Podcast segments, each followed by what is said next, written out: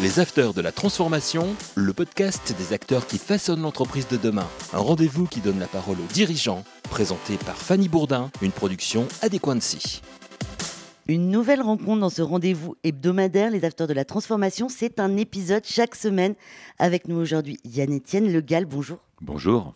Nous allons parler entre autres de votre expérience comme DRH au sein d'une entreprise familiale française, le groupe Rocher. C'est ça. Tout d'abord, Yann-Étienne, qui êtes-vous? Quel a été votre parcours? Eh bien, écoutez, je suis breton, comme mon nom l'indique. Je suis marié, j'ai deux enfants, déjà assez grands, 23 et 20 ans. Et euh, moi, j'ai fait Sciences Po après des études de lettres euh, et je me suis euh, spécialisé à l'issue de Sciences Po dans les ressources humaines. C'est ce que je voulais faire. donc, c'était un peu une vocation, comme on pourrait, on pourrait le dire.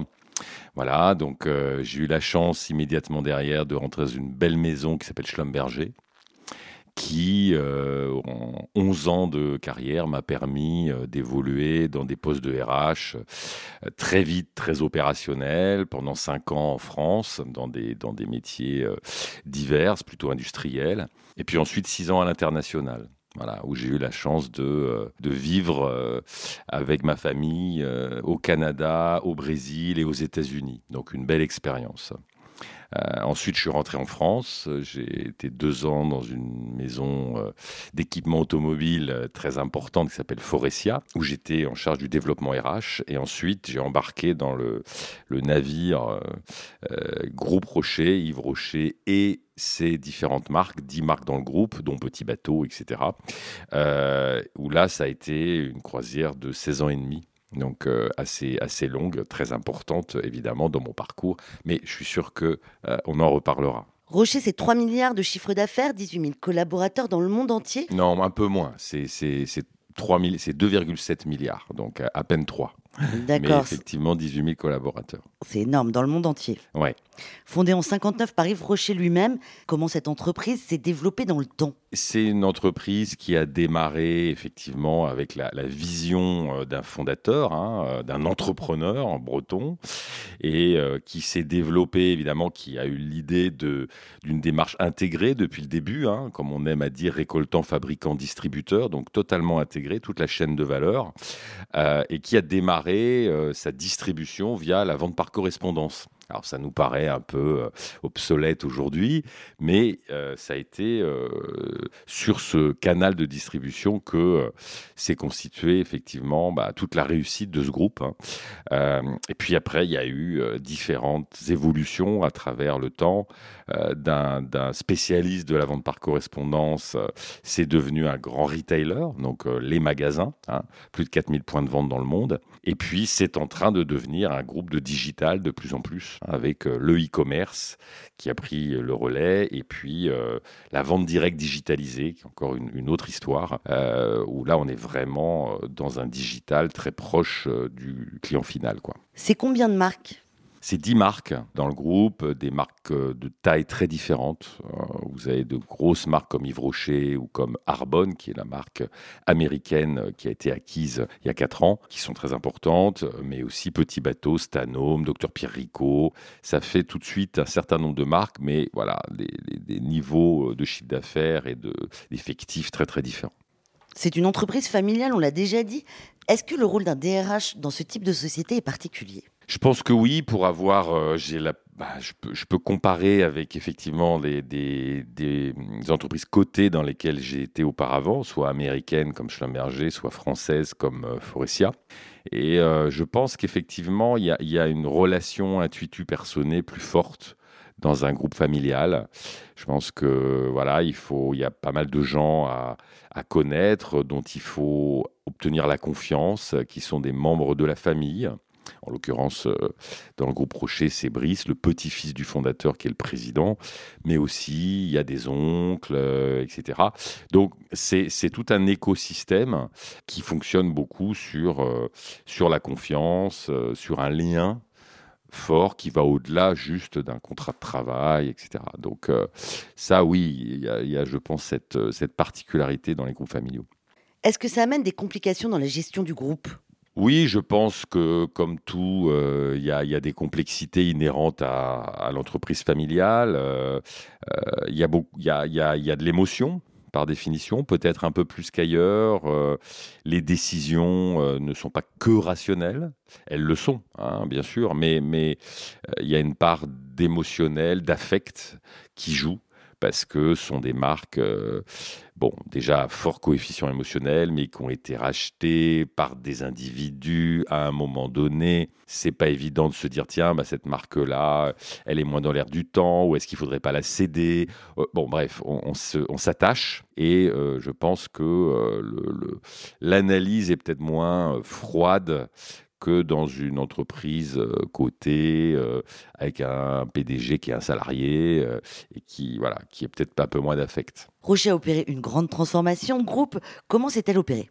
Elle s'est opérée par phase. On a eu la chance, ce qui est moins le cas aujourd'hui d'ailleurs, on pourra en parler, mais on a eu la chance de pouvoir avoir un peu le temps pour nous ce qui est bien dans une entreprise familiale, parce que vous n'avez pas la pression immédiate euh, des marchés financiers comme dans une boîte cotée.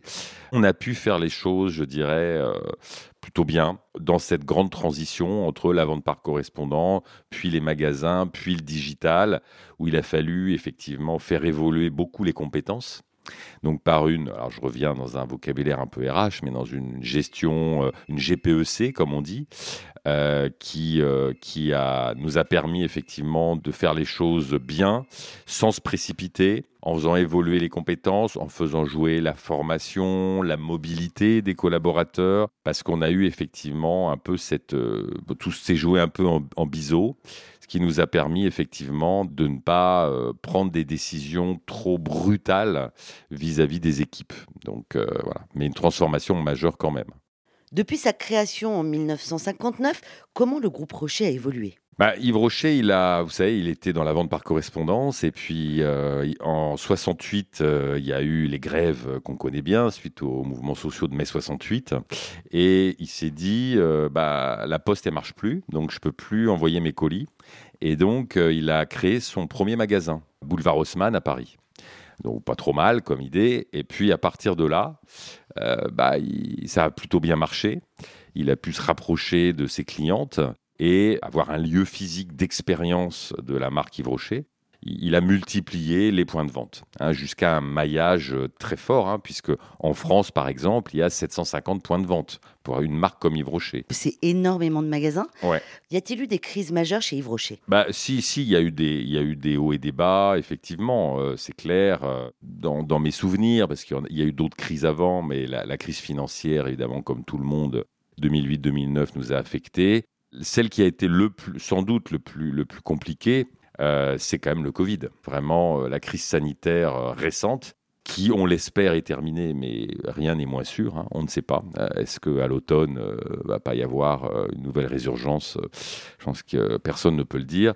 Mais cette crise-là, elle nous a beaucoup affectés. Et là, euh, parce qu'on a eu des magasins fermés, euh, trois mois et demi euh, en 2020, à peu près l'équivalent finalement quand on compte toutes ces périodes de shutdown, de couvre-feu, de réouverture partielle, etc.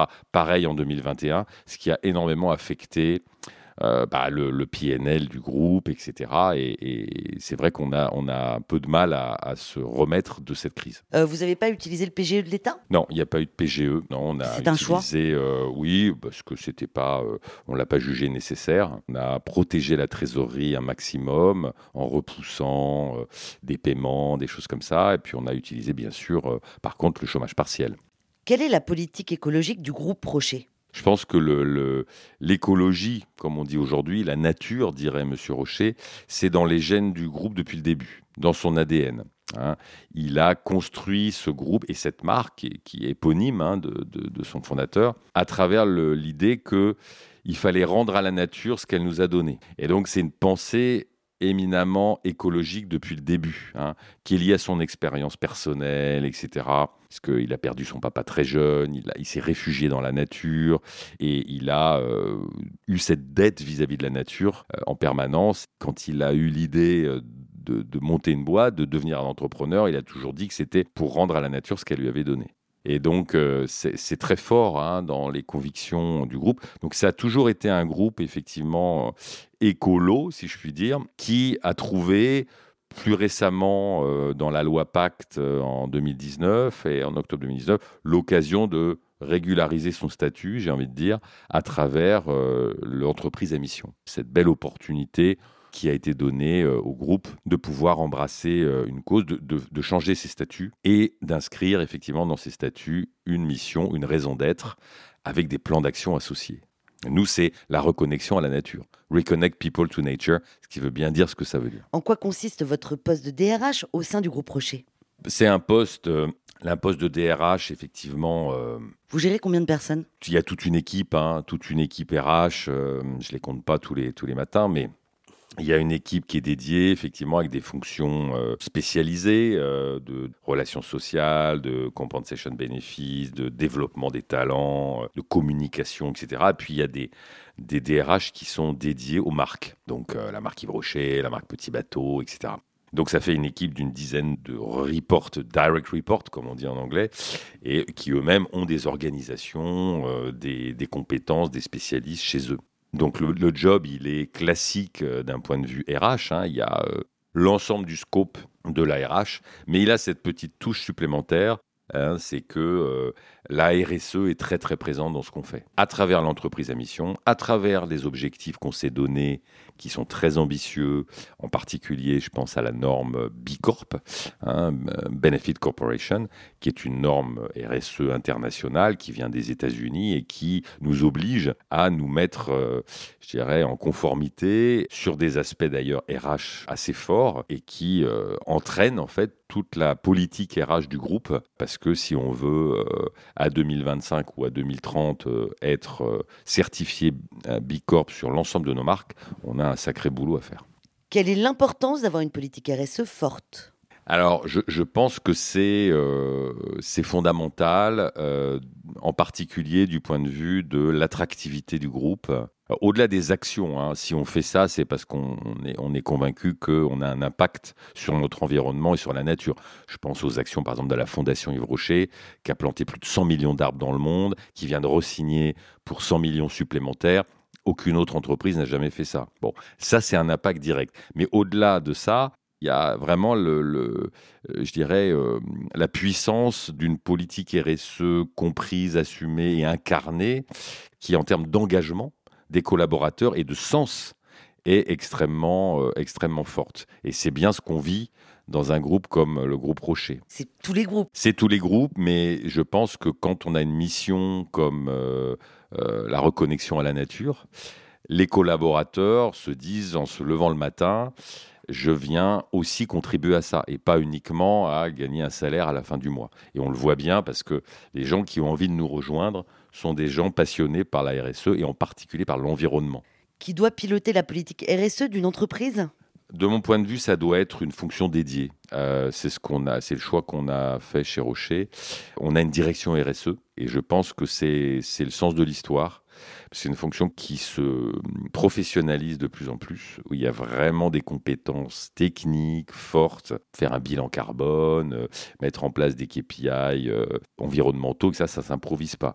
Donc, effectivement, je pense que toutes les parties et toutes les directions de l'entreprise sont impactées l'ARH au premier chef, hein, parce qu'elle porte beaucoup des actions RSE. Mais je pense que c'est sain d'avoir une fonction dédiée qui ne fait que ça et qui euh, bat la mesure hein, véritablement euh, de toutes les actions de, de l'entreprise. Cela entraîne une nécessité de refonte des RH c'est vrai, ça, ça influence beaucoup la sphère RH, euh, ça l'entraîne effectivement vers euh, une vision à la fois normative, je parlais de Bicorp par exemple, de tout ce qui est euh, déclaration extra-financière, donc tout cet environnement en fait assez normatif qui a une force contraignante, hein, donc c'est assez important, mais aussi les collaborateurs, par exemple, euh, on a mis en place, on est, en train de la dérouler là, dans le groupe, dans les, plans d'action euh, suite à l'entreprise à mission, une action qu'on a appelée la Nature Academy.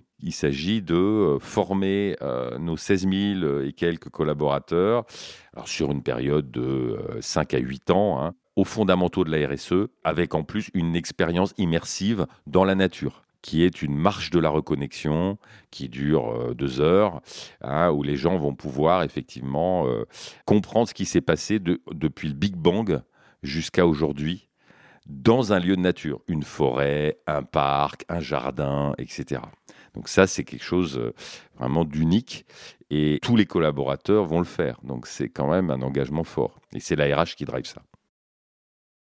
On va parler du couple CEO-DRH. Comment doit fonctionner ce duo? Alors, je pense que c'est un des facteurs clés de succès, effectivement. Euh, alors, plus que d'autres, je pense, parce que la, RH est une fonction, certes, où il y a des compétences techniques, des hard skills, comme on dit, mais aussi beaucoup d'intuitus personnels. Il faut que le PDG et le DRH fonctionnent vraiment euh, en extrême proximité. C'est-à-dire que euh, la fameuse expression pas ait euh, un papier de cigarette entre, entre nous. Je crois que c'est le cas, c'est-à-dire qu'il y a la confiance, il y a le respect et il y a la réactivité. C'est-à-dire qu'il euh, faut pouvoir se parler très vite, euh, un peu à n'importe quel moment et à n'importe quelle heure, il hein, faut quand même le dire, mais pour que derrière, les actions puissent être mises en place, etc. Et il y a un côté en plus, je pense, humain, confidence, parce que si le PDG parle pas à son DRH, y compris de ses doutes, de ses hésitations, à qui va-t-il en parler? Rarement au directeur financier, faut quand même le dire. Euh, rarement à ses grands patrons opérationnels. Donc il y a aussi cette dimension un peu humaine qui, euh, moi je trouve, fait le charme de la fonction, mais qui effectivement oblige ce couple, si je puis dire, euh, ce duo à être vraiment très proche. Je vais vous demander de vous projeter dans l'avenir. Quel est pour vous le futur de la fonction DRH J'espère qu'il va être brillant déjà, parce que c'est une fonction à laquelle je crois beaucoup. Je pense que c'est une des fonctions les plus, les plus intéressantes de l'entreprise. Je pense qu'elle elle va évoluer de plus en plus vers cette notion de un peu un acronyme en, anglais encore une fois, mais de Chief Culture Officer, c'est-à-dire de garant et de porteur de la culture du groupe, d'un groupe, d'une marque, d'une voilà. Toute marque, toute entreprise a une culture propre. C'est ce qui va faire sa force. C'est ce qui va faire sa capacité d'attraction vis-à-vis de l'extérieur, que ce soit des institutionnels, des candidats, euh, etc. Et, c'est ce qui va provoquer, je pense, l'engagement des collaborateurs, le sens. Donc, qu'on soit entreprise à mission ou autre chose, peu importe, ce n'est pas, une, pas une nécessité. Mais si vous portez quelque chose, un message, une action, un impact sur le monde, bah, il faut pouvoir l'exprimer et il faut que ça drive votre culture, c'est-à-dire des comportements, euh, des attitudes, etc. Et c'est le DRH là qui est le fer de lance de ces actions-là, pour s'assurer effectivement qu'on est bien dans la ligne de ce qu'on a défini en termes de culture, comment on peut aussi éventuellement la, faire évoluer. Et donc ça, ça va vers la transformation. Et je pense que c'est là où le DRH peut le mieux s'exprimer et avoir un impact. Va-t-il y avoir une émergence de nouveaux métiers? La DRH, c'est un peu protéiforme, hein. donc c'est un avantage et un inconvénient. C'est-à-dire qu'il y a des métiers classiques, on en a parlé, hein, de, relations sociales, de recrutement, de développement des talents, de formation, euh, de rémunération, avantages sociaux, etc. C'était un peu le cœur, euh, cœur du business, si je puis dire. Hein. Et de plus en plus, on demande au RH d'être compétent sur la communication, sur les organisations, le design organisationnel, sur la RSE, sur les notions de gouvernance. Donc le scope, il s'est beaucoup, beaucoup élargi. Alors il faut faire attention parce que euh, on peut s'y perdre un peu. Hein. On ne peut pas être compétent dans tout. Donc euh, faut, faut se méfier un peu de cet écueil-là, qui peut du coup entraîner le DRH vers euh, un petit peu un reproche de doux euh, généraliste, on va dire.